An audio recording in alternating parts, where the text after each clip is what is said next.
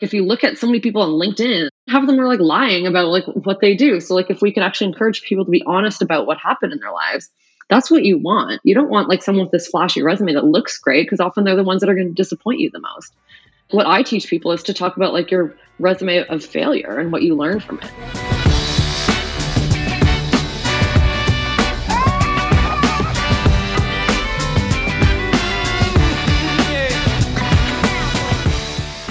Good day and welcome to the Leading with Nice interview series podcast where we want to help you inspire others, build loyalty, and get results. My name is Matthew Ewell, and as per usual, I am super excited about today's guest. I'll tell you how I came across her. I was in a local store in my community, and it was a new shop, and I asked the owners, I said, What should I buy? And they pointed to two products. They said, These are the two products you want to bring home. One of them was coffee, and the other one was this bag of popcorn, which looked delicious. I actually bought three different varieties of it, and my kids promptly ate it. It was called Comeback Snacks. So I, you know, I like like you do when you learn about something you like, you Google it, and then I stumbled upon this awesome story behind this brand. Emily O'Brien, who's my guest today, is a founder, and she is the driving force, the original concept, the dream, the desire, the goal, the mission behind everything that this bag of popcorn is, which is, is so amazing. So, Emily, welcome to the show. And, and if you would mind, just give our listeners a little bit of info of who you are and what the brand's all about. For sure. So I started the company in 2018, and that was actually when I was in federal prison. And growing up, I never imagined myself there. You know, great family, um, honor roll student, always volunteering, always had jobs, and you know, ran into some issues with substances. And then often with issues with substances comes bad relationships. And that relationship landed me on a trip to St. Lucia, where he told me, you know, he went from being one person in Canada to someone that told me that I had to bring drugs back from St. Lucia to Canada. And so, long, very long story short, um, I had two kilograms of narcotics strapped to my body and was sentenced to four years in prison when I got caught at Pearson Airport. So, and in prison, I, I really saw, you know, how similar everyone's story really was um, and how people just wanted to get back on their feet, but they felt so lost and felt so misunderstood because that was the only bad thing they, they had done in their life, or they just had never been supported in their life and that was all they knew. So I wanted to help recalibrate. I wanted to recalibrate my own life, but also help redefine others' lives. And instead of it just being from that one thing, um, helping them reach their potential because everyone does have it. Mm. You know, I love the idea what you just talked about the recalibration. Mm-hmm. And I want to help people today. So if you're listening today, what I'm hoping you pull away from this is a paradigm shift on how we view people that have had pasts that may not look like your white picket fence storybook because there's real value there. But I want to actually dig into a little bit right now on the individual who has that past and how difficult is it f- for that recalibration to happen, for their paradigm shift to happen personally? I would say the first obstacle is getting past it internally, right? Because once you're charged with something, that's all they look at, right? And that's kind of what they just hit you on the head with over and over again. And incarceration is not about rehabilitation. That's just like the label they put on it. Right. Um, it's just like some foods that say healthy and then you read the label. And if you didn't read the label, it wouldn't actually be healthy. So that's kind of what incarceration is like. And they applaud it as being a way where people go in and, and will learn. And, but that's not true because a lot of people never had the support going in and you truly need support in all kinds of ways, um, not just financially, but emotionally, mentally, physically. Mm. There's so many ways that you actually need more support than just being locked in a box and then just being left to the wolves when, when you leave. Right. So that's kind of what, I wanted to help help redefine. And if I didn't have the support that I did, you know, I I had a great family, but I also had to hold up my end of the bargain because I knew that my substance use and you know, substance use can come all in any range. It can be illegal or legal. Right. Overuse of anything can lead us down down a path where we wish we didn't go, right? So mm-hmm. that's kind of what led me there. And if I didn't address this, then I wouldn't have had that support, right? So I, I did not get off easy. you know, I had to go through a lot of challenges within my own family and I had a lot of work to do. But if I didn't do that and if I didn't have their support as well, then my trajectory would have been very, very different. I can't get over how often I hear this because in our work leading with nice we deal a lot with trust building. And obviously the first thing we do is build a lot of trust with our clients. Mm-hmm. and not anymore but i was at first surprised how many people have something in their life either that they experienced personally a family member that has been in a situation sometimes it's criminal sometimes it's not that they'd be embarrassed or shy to share. And i think the first thing just hearing what you just shared i'd want our listeners to know is that if you look to your left and right, you're probably much closer to somebody who has a situation like this in their life. And I'm sure you've come across that as well as people learn your story. I'm sure they open up to you with their own. Oh, absolutely. And the thing is, like, before I even went to prison, I had a pretty successful social media business, and there were still people that were breaking laws, except just not getting caught, and or having, you know, really powerful lawyers or the resources to hide those decisions, right? And often it's the people that don't have the resources to hide them are the ones that are, you know, getting the short end of the stick. Mm. Just, but actually doing the exact same thing that a lot of people, a lot of other people are doing. Hmm. You know, this season on the podcast, we're talking a lot about overcoming adversity. And so you have this like incredible, true life story that you've lived and you you've gone through and you're still going through and the journey is still ongoing. Mm-hmm. Tell me about where do you find that drive to put one foot after the other to get up every morning to keep going forward? Where where does that drive come from? Um, it comes from the well, it comes from the drive to make an impact in in other people's lives. And you know, we've all worked jobs and and for people where it's just we just feel like we're not motivated because we don't feel like we're doing anything except make our our company money. And I've learned that that's not the end all be all end all to to happiness and actually feeling good about your life and, and where you want to go and what actually wakes you up in the morning. Maybe, maybe for some it is like obviously we need it to survive and we also want to have enough of it that we can do nice things for ourselves and, and our families. But along with that comes with the ability to help others and and spending time helping others, um, volunteering, doing things like that. Because when you can actually make little and small changes, that's when you actually want to keep going. And we, also when you're just like addicted to being curious, I guess you could say. Um, mm. I've, I've always been fascinated with with learning, whether it's like learning about insects when I was young or or space and going to the planetarium or like learning about plants and, and traveling around the world. So I've like used this like insatiable thirst to learn more about others and the changes that we need to make to truly live in a world that we that we do want to wake up in the morning. We do feel good about what we've done, but also we know that we have done things that have maybe harmed others, but we want to fix it because that's that's how you live like a a happy life and a life where you feel confident is when you know that you've messed up and done your best to fix it and also tried to help others at the same time. You said something there about curiosity. There's a quote I love by Molly Fletcher. She was a sports agent in Atlanta. She now does consulting, and she says, trade defensiveness for curiosity because curiosity is the essence of a hungry learner. Mm-hmm. And it's just, it's such, I mean, you said it right now, it's such wise words to live by. You also said something earlier, and you said, I don't know, some people get out of bed for different reasons. Sometimes it's for money. I would argue that money is actually never the reason. They they might think it is, but it's usually something different. But you mentioned one earlier about helping people reach their potential. Mm-hmm. Was that something you felt before you had gone to prison, or is that something you developed during that time and afterwards? Um, it was something that I've always kind of done. Like even when I was young, I'd I'd like to volunteer and learn about different cultures and organizations and how they can learn from me. So just like seeing how happy seeing others happy made me. People express gratitude for like the simplest things, right? And so mm.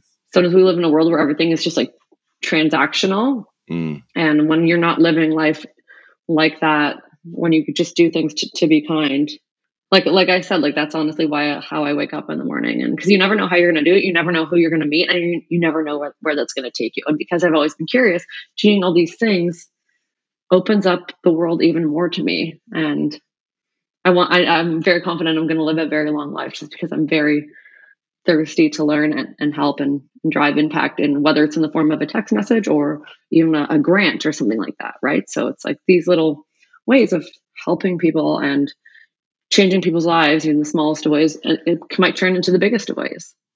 Emily, listen, I'm, I'm looking forward to your book because uh, I don't know if you have a book in the works right now, but definitely just in these last like 10 minutes, you've given like three or four chapters that I would eagerly read. and one of them is is this is you talked about like how when you were young, you like to volunteer and you were really active socially. Mm-hmm. And so it's not like this moment, this incident changed the trajectory of your attitude and personality and who you were. You made a mistake, but you were always like a good person. Mm-hmm. But this moment you made a mistake is now people look for like, oh, what did, what did you learn? Like, how did you change? Or like, no, I actually had this as a core, as a message that I think it's not like, oh, I need to change the totality of who I am. Like, no, I just need to reconcile with this action I took, yeah. own it, which you totally do. If you Google Emily O'Brien comeback snacks, you're going to see tons of news articles. You can read the whole story. There's great articles out there. And I want to, Emily, as an example, to people in your life that have this piece of their story it often wasn't necessarily the entire pivot of their personality and wholeness. So we can go on and on about that, but I, I think there's something that's really interesting people would want to know about is, you know, it's hard enough like running a business in my basement. How do you start a business when you're in prison? That sounds immensely complicated. Well, that's exactly why it just sounds immensely complicated. Because oh. that's what we're we've been taught, right? We we've been taught, and you know, surrounded with marketing messages all the time that we need all these fancy bells and whistles and you know the, the ability to acquire so many things to build something that matters but uh, that's when you strip away everything like every big business you also get down to like a a root core and a root cause and that for me came with lived experience right so i i had everything that i needed in there i had my experience I had the experience of others and i had very very simple ingredients that i could create something with and i also had a system that needed significant overhaul or at least certain parts of it, right? So that was another driving factor. Tell us about that. What do you mean? Well, the how it's not conducive to recovery or rehabilitation or people actually leaving the system. It's actually what I call a criminal reinforcement system because a lot of people in there, even when you get out on parole, the conditions are so crazy and so ridiculous. Some of these conditions, like mm. the, the rules that you can break, like I, I got in trouble once because I didn't call from a landline, like a landline, before six o'clock at night. Mm. well, I was out doing speaking engagements, and this was like while I was like living in a halfway house. so it's like yeah. the, the, the rules that you can possibly break are just they line you up to fail. I wouldn't even know where to find it. I'd have to go to my mom's house to get a landline now. Yeah. I didn't even know where I'd get one of those. The bank or the library or Starbucks. Or, Star- or like a bit like some small businesses. Can you imagine? I'll have a uh, grande frappuccino, and also, can I borrow your landline to check in with my parole officer? Like, you know, right? Like, I, I, that was the actual real moment for me. So. okay, so can you just give us a brief overview what it looked like to start this while you're in prison? Like, what were you doing? Who were you working with? Like, what was the actual business at that point? Because obviously, it's grown since then. We were talking before we started recording. Yeah, yeah. I can't. I couldn't actually like I wasn't about to sell it in there, you know, like but I was a I was building the brand and that was through storytelling and things that were going on. So I would I wrote a lot in there. Uh, I wrote articles and I also wrote about other people's stories and I kind of harnessed all the things that were misunderstood by the public, you know, mm. about others in there. Um, whether it's about their capacity to be strong or their capacity to know how money works or their capacity to build something or be crafty or be creative or to love or be kind. Mm. And I kind of focused on all those things.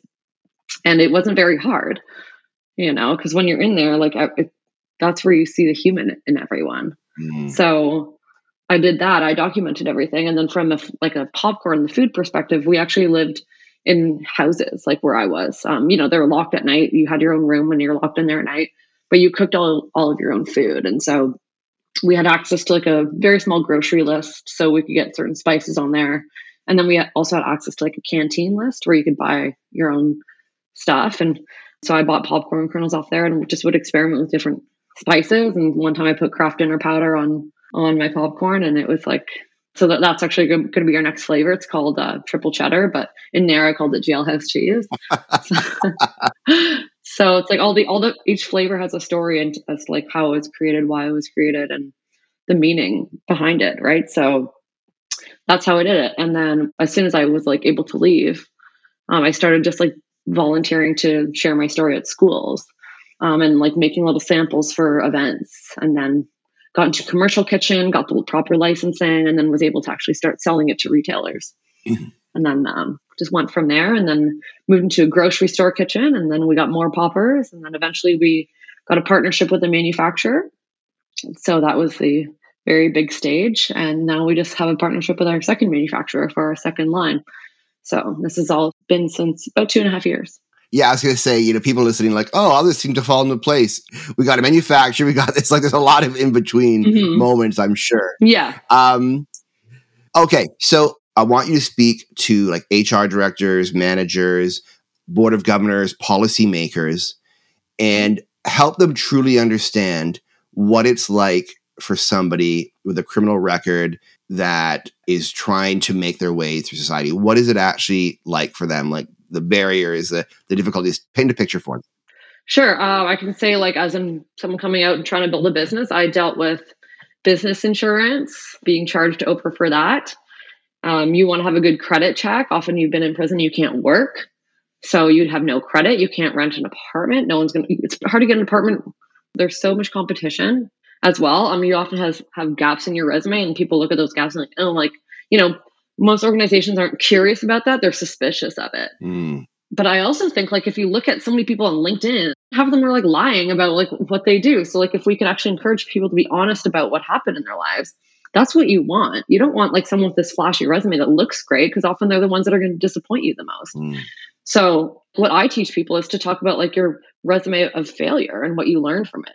You can just talk about it. And if you can actually be honest about that and how you learned, that's when you learn the most. And honesty and the ability to learn and move forward from that are like two things that you want in an employee. And that can also encourage loyalty and it can make them feel like family. And that's what like my organization is. And that's why we've had the same staff. They, you know, they don't take advantage of us. They they come to us when they need something and we have a great relationship. So there's no hierarchy, right? Because we've all been there. It's just like sometimes when we get people at the top they act like they haven't ever done anything wrong. And that's not true.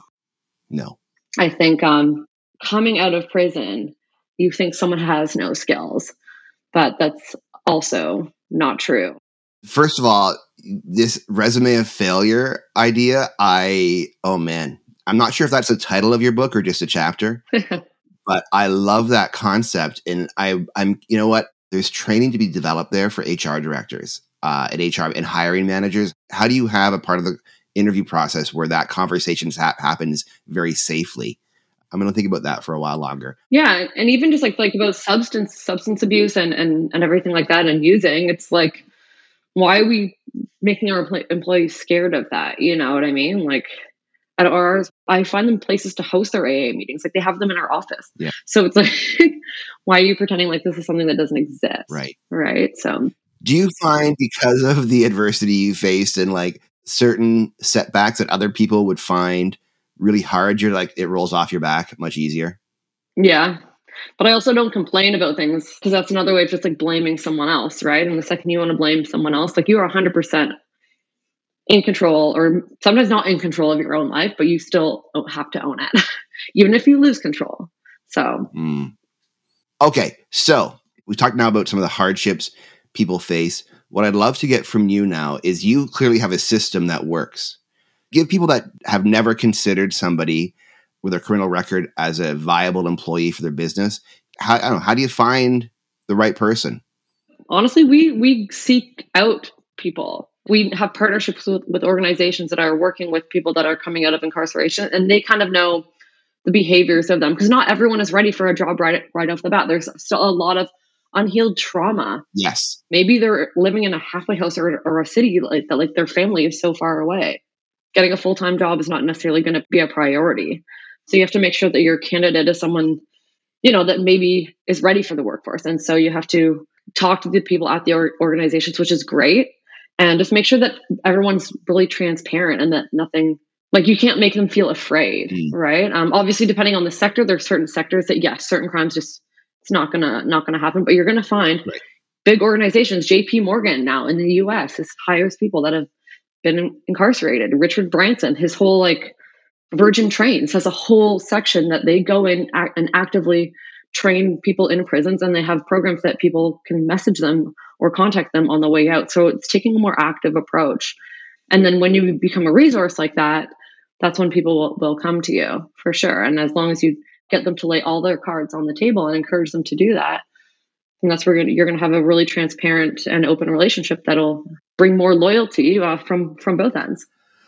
Yeah. Oh my gosh, there's so much to unpack in this. Um, before we close off, where can they find out more about you and your product? Like aside from all the great learning we've had, the popcorn's amazing. So you need to go buy some right now. Uh, where can they find out where to pick up your product or where can they buy it?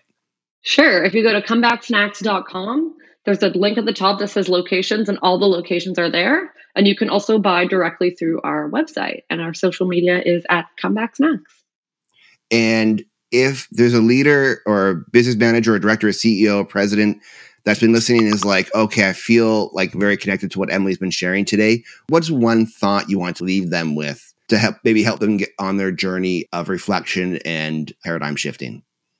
I would say that try to imagine the person that has been through something that is someone that's trying to either get a job with you or work with you. Imagine that person was someone that was in your immediate family. And so what I call this is like proximity forgiveness. So if it's someone that you know and you've always known, you already know their backstory. So you're more willing to trust them. So you have to be willing to learn more about that person instead of just cutting them off immediately. That way you can actually have active forgiveness and that you're being active in your pursuit of getting to know more about them and their actual history as opposed to what we call as their history because it's not their history. It was just one part of their life. Emily, so good. So amazing. Oh, yeah. I'm glad I have it. I have a pretty light day today. I'm very fortunate for that because I want to reflect on what you've shared. Listen, um, a few thank yous. Thank you so much to you for coming on. Naomi Grossman helped book this. Austin Pomeroy is our audio editor. Amber Hopkins and Carrie Cotton take care of the business while I'm here yammering away. You hear notifications going off. That's them doing work. And Jeff Anhorn does the video for this. Jamie Hunter takes care of all our social media. So if you've seen this online, you can thank him. Emily, thanks so much. For more on this, we'll have an article and resources and links in the show notes and at leadingwithnice.com thank you so much for joining us today. Thank you.